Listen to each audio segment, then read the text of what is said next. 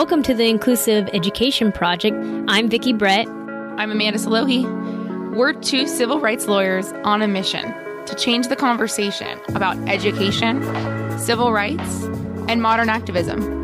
Each week, we're going to explore new topics which are going to educate and empower others and give them a platform to enact change in education and level the playing field.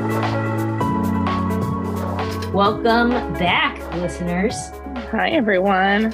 I feel Welcome. like I identify them as listeners. I know you say friends, but I'm like listeners. I mean, I like to say they're listen. Friends. We've gone through a pandemic together. Listen, Linda, listen. Do you remember that video of that little kid that was like, oh "Listen, Linda, listen." Kid. So funny. That seems like a lifetime ago because that I, was pre-pandemic. So anything that's like oh, pre-pandemic totally. is like a lifetime ago. And like years before that. Yeah, too. Yeah. Like, oh my gosh. Yeah, it probably was years before. I don't know. I just now live in the world of pre-pandemic, post-pandemic, even though post is still in it. I don't know. yeah, it's post. It's like two different it. worlds, right? exactly, exactly that. I think also our heads are spinning as we come to the end of the year. You know, some districts are already, you know, at the end of May done with school others go into June. So we've just been in IEP meeting. I think I've had like 15 so far. It's been a lot. Yeah. you know what's crazy? I normally have like a very insane last few weeks of the school year with like, I mean, I used to have like two a day IEPs. Mm-hmm this year seems to be a lot less crazy for me. But as I'm saying that, I'm sure I'm getting you, scheduled. But do you think more, it's because so. you're not driving as much? They're all virtual, so it doesn't really seem like a lot. And it maybe. is. maybe, or maybe like I know that I had a lot of clients where like we had changes made in like December, January that our plan was to check in on things mm. March, April. Mm-hmm. So I mm-hmm. feel like Early, those yeah. ended up being the like end of the year IEPs that so maybe it's just more yeah. spread out than it used to be. Mm. I don't know. But the driving piece is always like not having to drive to IEPs right now with these virtual IEPs is just a godsend. Like I the amount I, of driving we did before. I mean, I agree. And I think our guest today will probably kind of share the same sentiment. Hi, Beth. Thanks for joining us. Thank you for having me. so, Beth is the host of Elevate Your Ed Advocacy podcast, and she is also the founder of Parent Friendly OT. Beth, welcome to the show. Thank you so much for having me. I'm so excited to be here. Thanks for coming on. So, Beth, we always like to open up with having you kind of give our listeners a taste of who you are. So, OT, but when we were talking, you were saying you're a realtor as well. So, that's amazing. I love a pivot. I love that. But tell us how you got into OT. Absolutely. So, I actually Oh, my 20s were so much fun. And so I started my OT career kind of later in life ish. Mm. And how I first started working with people with disabilities was I actually was terrible at languages in college and ended up taking American Sign Language. Oh, okay. Mm. And in that process, I actually loved that language. I picked up on it much easier. And we mm-hmm. had a bunch of community events that we went to and we just talked with deaf people. It was amazing. Right. Yeah. So carrying that forward, I just started working and falling into these positions with working with children with special needs. And I got certified as an adaptive horseback riding instructor, I think 15, Ooh, oh, wow. 15 years ago. I love and that yeah. So when I was collaborating with an OT because we were providing services for like a school group, she came over and kind of talked about what she wanted us to focus on. Mm-hmm. And I was mm-hmm. like, wait a minute, what do you do? And she's yeah. like, an occupational therapist. I'm like, yeah. that sounds like exactly what I want to do with my life. So yeah. yeah. So that's how I found occupational therapy. And then we've always had side hustles. So yes, I started out in a clinic setting, which was really cool because I got to do early intervention. I got to do okay. outpatient yep. therapy in a clinic. I got to go in homes and do you like saw everything. Everything. Oh, that's awesome. It was amazing.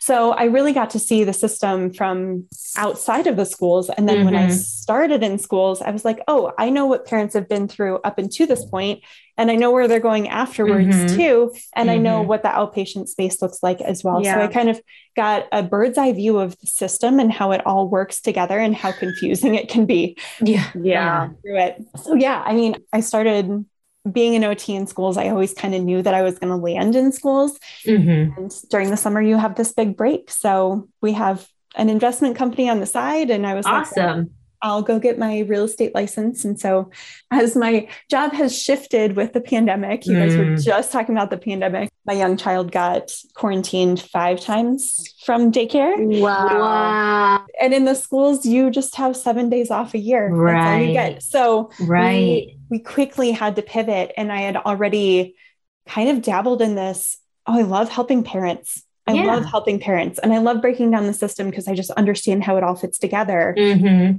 And I was like, oh, okay. So I'm just doing real estate and I'm doing parent friendly OT. And it's been amazing. I'm really loving it. So tell That's us it. a little bit about I know you have like workshops and courses for parents to kind of navigate this IEP process, you know, from that lens that you came from. Tell us a little bit about that. Yeah. So, like you guys said, I'm the host of Elevate Your Advocacy podcast. And that is kind of behind the scenes like, hey, this is why it feels so secretive sometimes. Mm. This is what's going on. Mm-hmm. This is mm-hmm. what you can ask for. This is how you can know what's going on. Mm-hmm. So, it's that behind the scenes peek in just knowing the system a little bit more and knowing how to gather your thoughts and come to that IEP a little bit more prepared. And I have a signature course, which is called the Parent IEP Academy that runs. Mm-hmm twice a year. Mm-hmm. And it's a guided course where we dive into a really big aspect about either the system or the paperwork. Mm-hmm.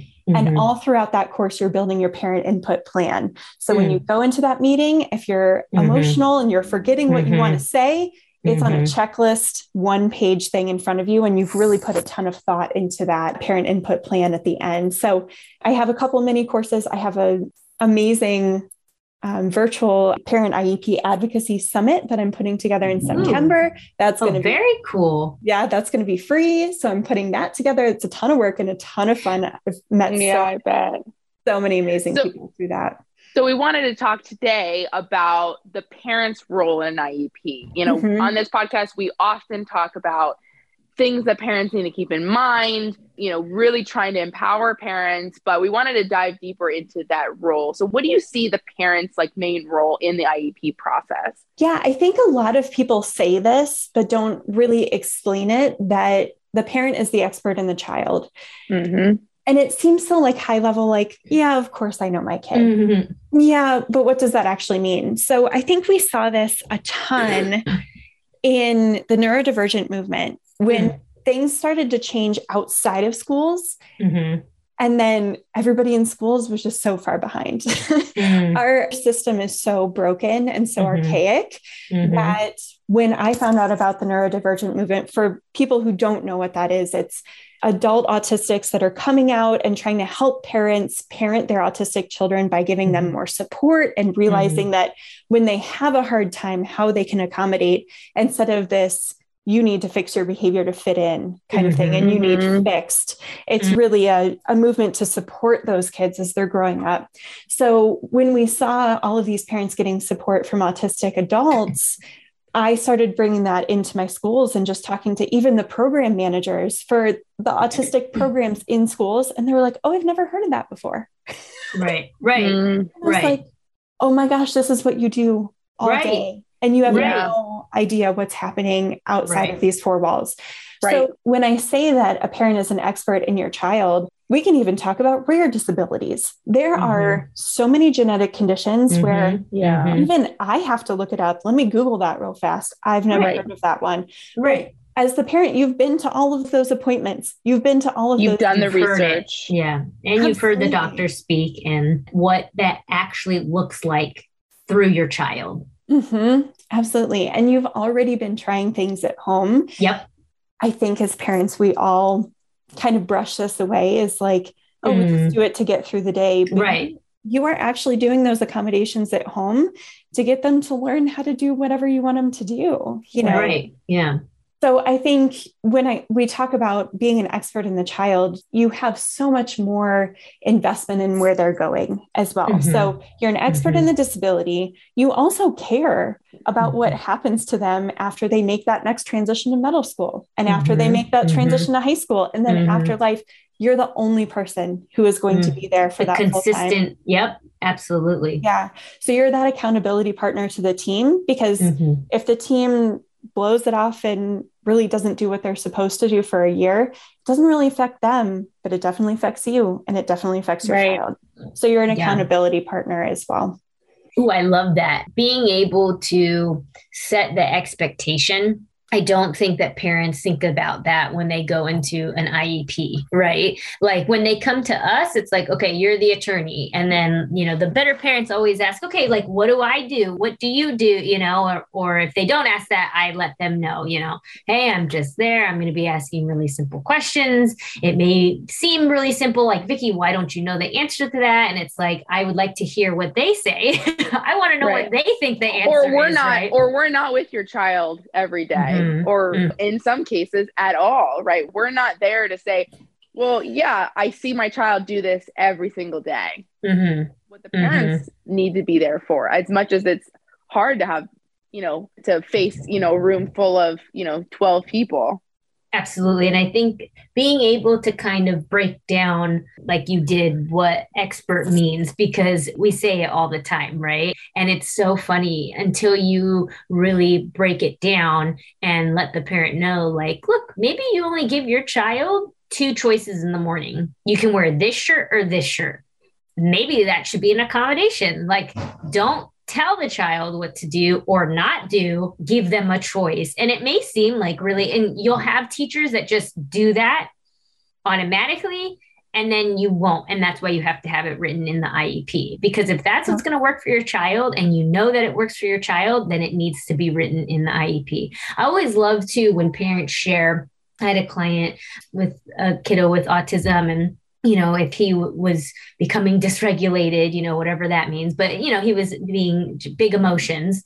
Sometimes he would just kind of come up and just put his hand on his chest, right? So he was describing that to the team. He's like, look, I give you permission to do this. I know it's kind of a weird area, you know, as teacher, blah, blah. But like sometimes he just needs to know you're there, right? And so the team was able to create something to replace that, like at school. And that wouldn't have happened if that dad didn't open up as to something that happened at home, right? Absolutely. Yeah, yeah, When you have meetings, and we've had meetings like this where we can't get a hold of the parent, which is the opposite of all of our listeners, right? Mm. We can't get a hold of them. We have to hold the IEP meeting without them. It is yeah. such an empty meeting to be like, mm-hmm. well, I guess we'll just continue with this. And what do you yeah. think? And we're making decisions without that other person who knows them so well. And it really upsets the team when you're not there. So, as mm. much as IEPs can be stressful and you think that people mm-hmm. don't care that you're there mm-hmm. and you feel like you're not being heard, it makes a difference that you are just even there to share those kinds of things because without you, it's just empty. It's an empty meeting. What else do you tell parents that you can share with our listeners about that integral role that they have at the IEP? I think just that vision piece and the priority piece. Mm. There's an example of a couple middle school parents where they came in successively. And the first year, it was great. Like this parent had a clear vision of what they wanted their kid to be able to do in a couple years, or after high school, they even had an idea of where they wanted to go. And it was such an amazing thing to watch the rest of the IEP team be like, oh, yeah, she'll need this skill which is in my area. Mm. Like, let's make sure that she can do this before she graduates high school so that she can do this afterwards. It gives yeah. kind of a common focus.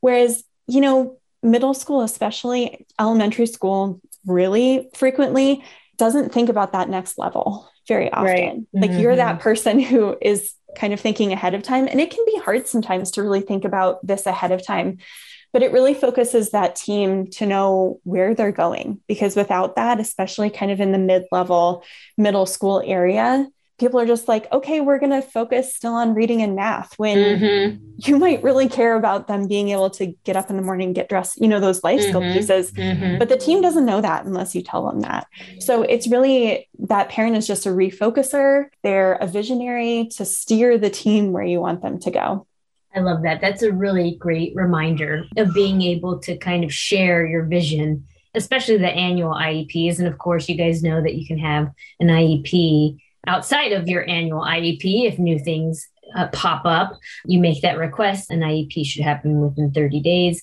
But the annual is probably a really nice kind of refresh of, you know, last year we are really focused on this as we're going into middle school, I think this is where the focus needs to be. And I think for parents too, it's okay to ask questions. It's okay if you don't know an acronym. It's okay to say, How are you doing that? Or like, I don't understand this goal. And we say this all the time if you don't understand what the goal says, that's not good. Like you should be able to replicate these yeah. goals at home. And if any the pandemic showed us anything, parents had to become the teacher, right?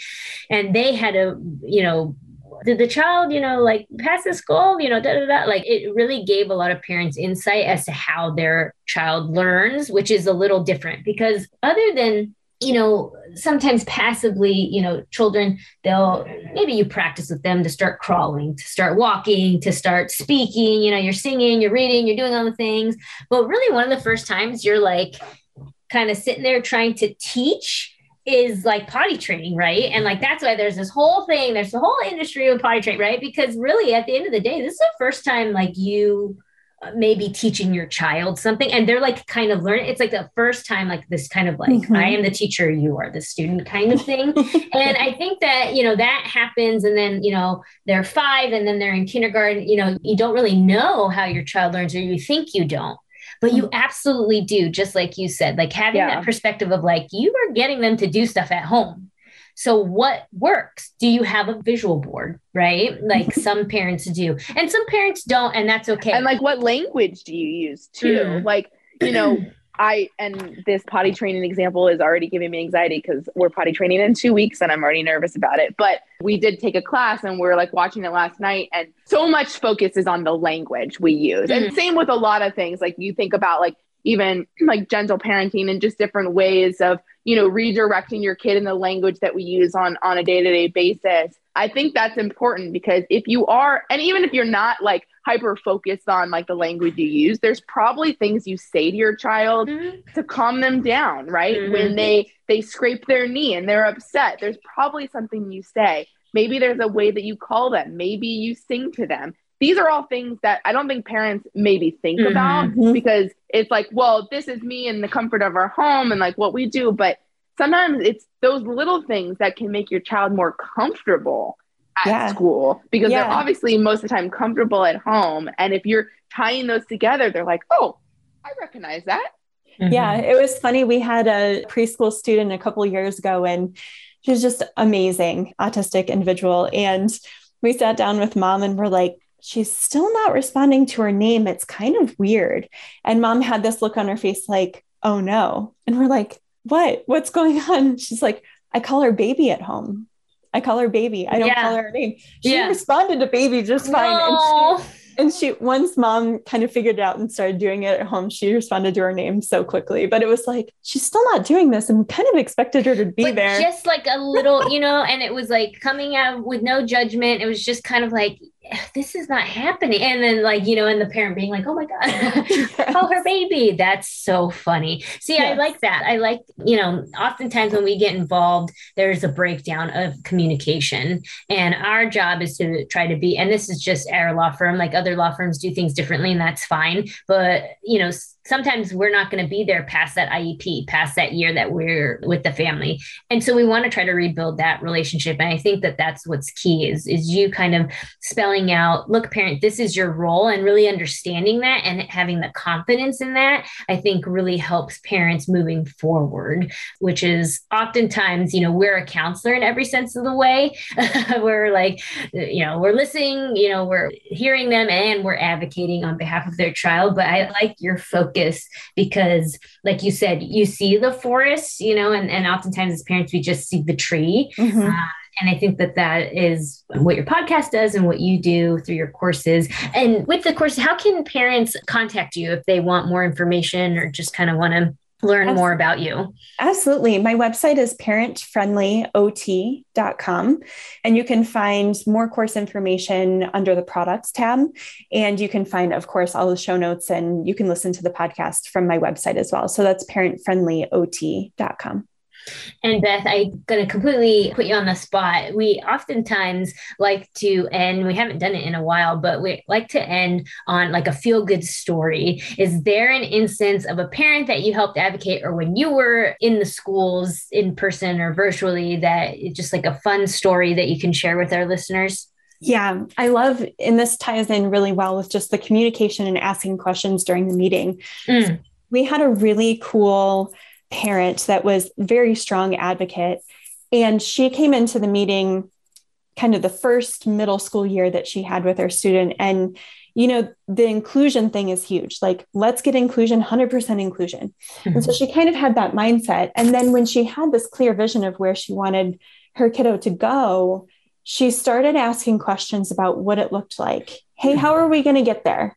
How are we going to do or address this skill and it ended up you just really saw her transform and her light bulb go off because she's like oh so i want her included in this to get these skills but I want her pulled out of the general education classroom because she really needs one on one or small group mm. help with these skills. Mm-hmm. And it was so cool that she came in and she had a clear vision of what she wanted. Right.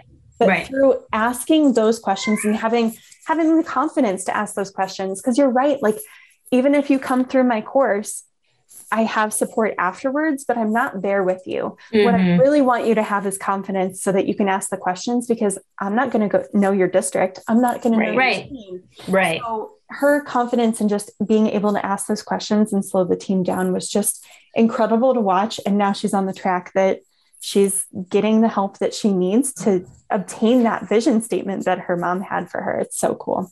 I love that. And I love that being able to ask questions and then getting an answer, right? That made sense to her. And if you don't, just keep asking. and then if not, come to Beth or come to us and we can help. We can see how we can help out. absolutely. Yes. Yes. Absolutely.